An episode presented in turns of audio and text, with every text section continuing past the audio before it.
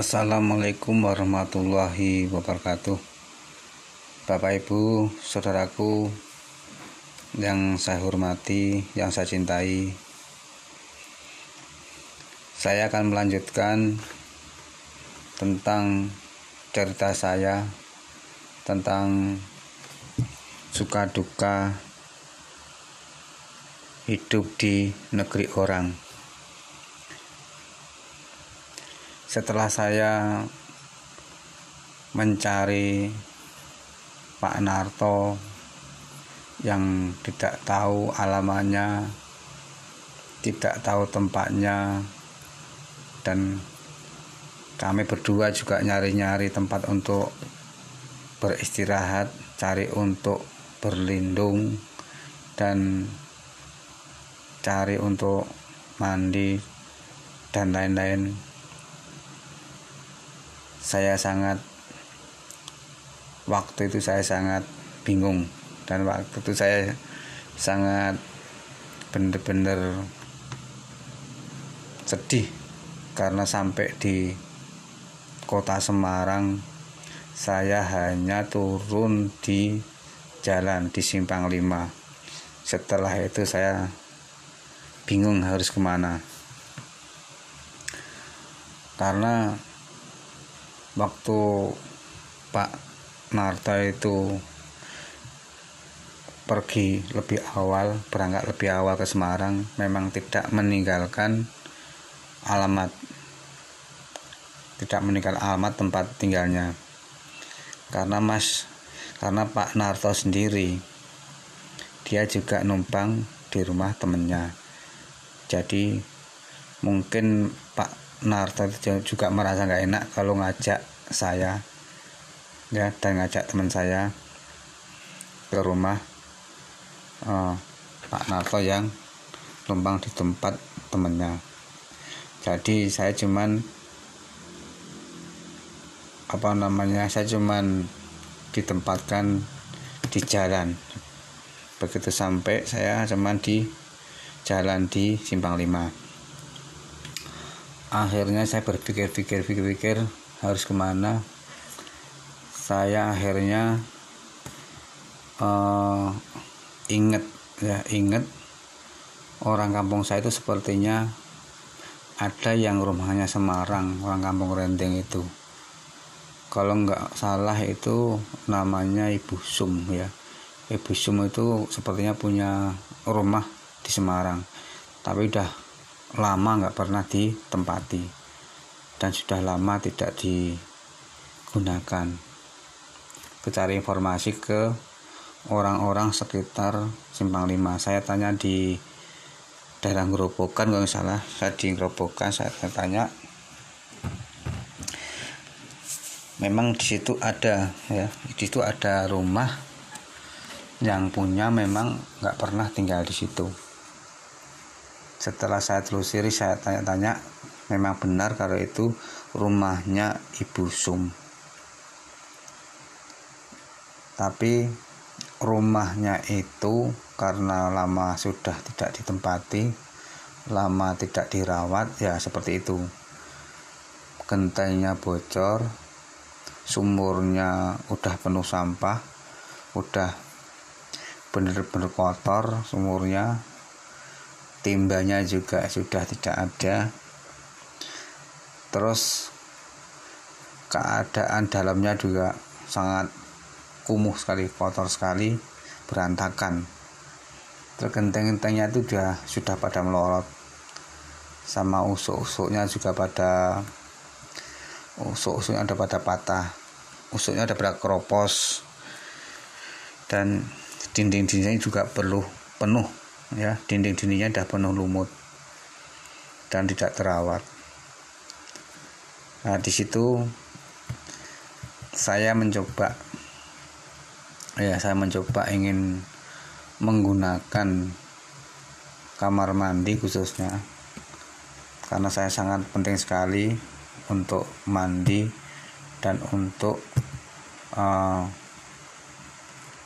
buang air besar dan lain-lain.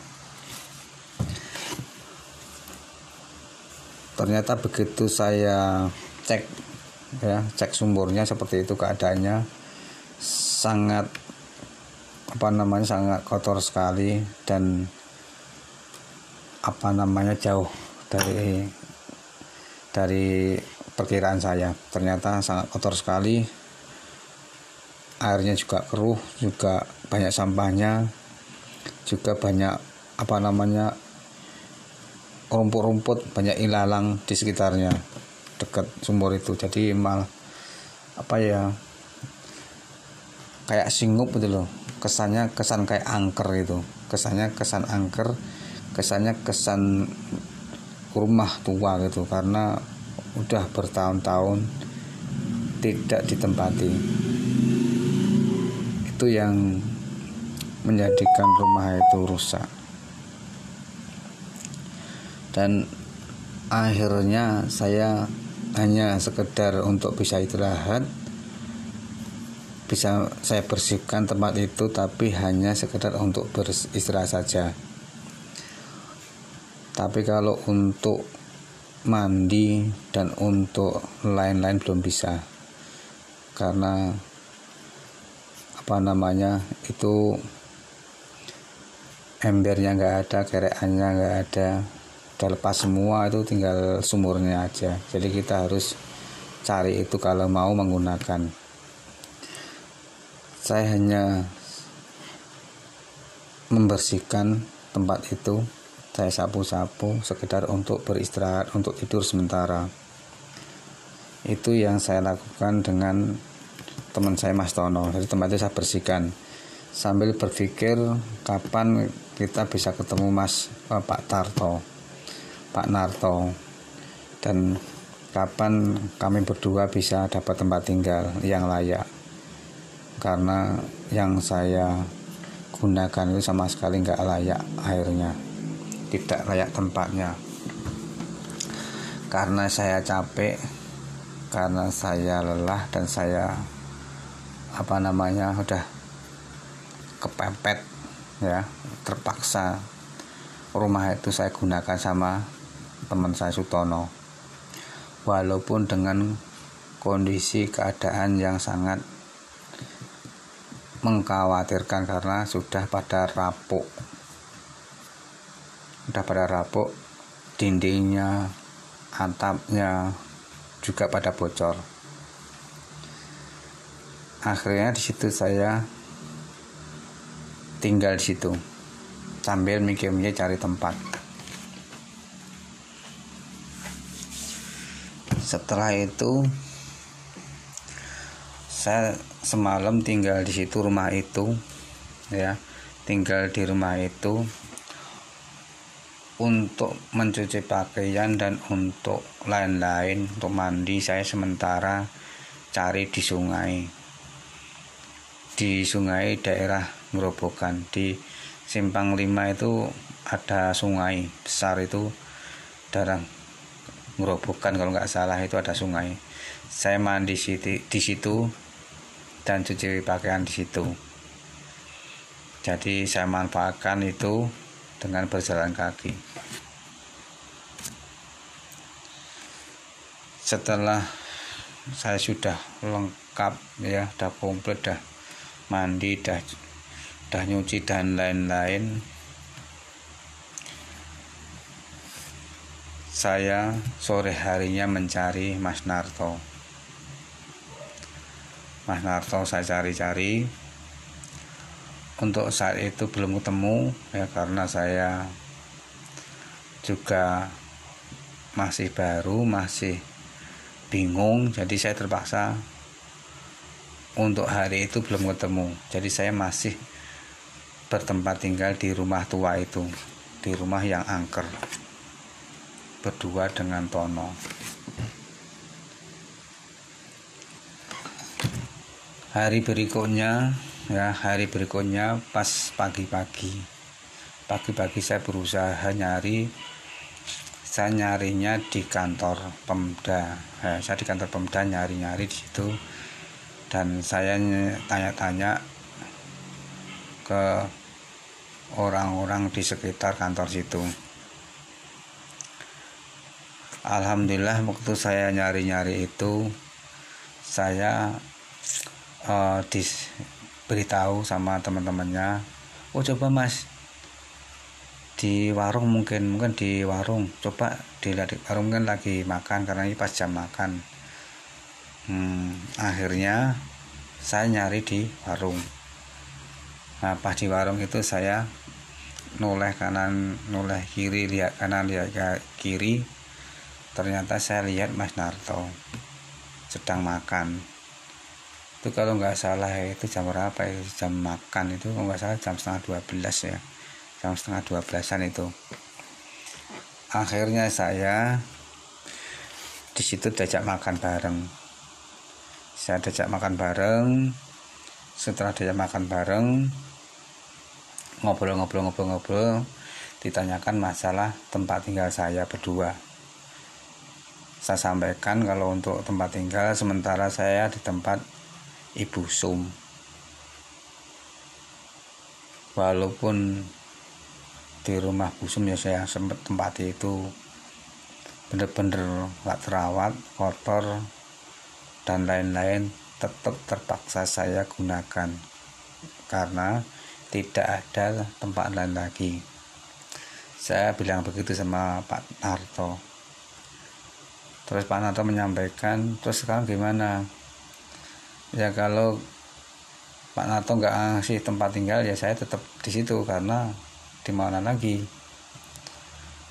Pak Nato menyampaikan ke saya e, Mas Badi gini apa saya juga nggak enak soalnya.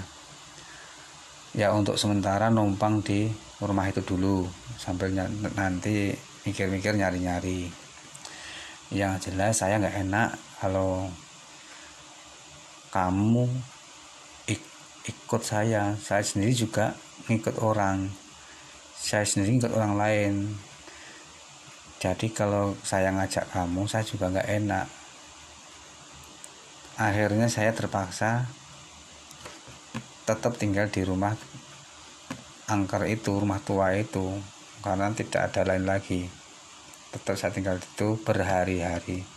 Sebelum mendapatkan rumah.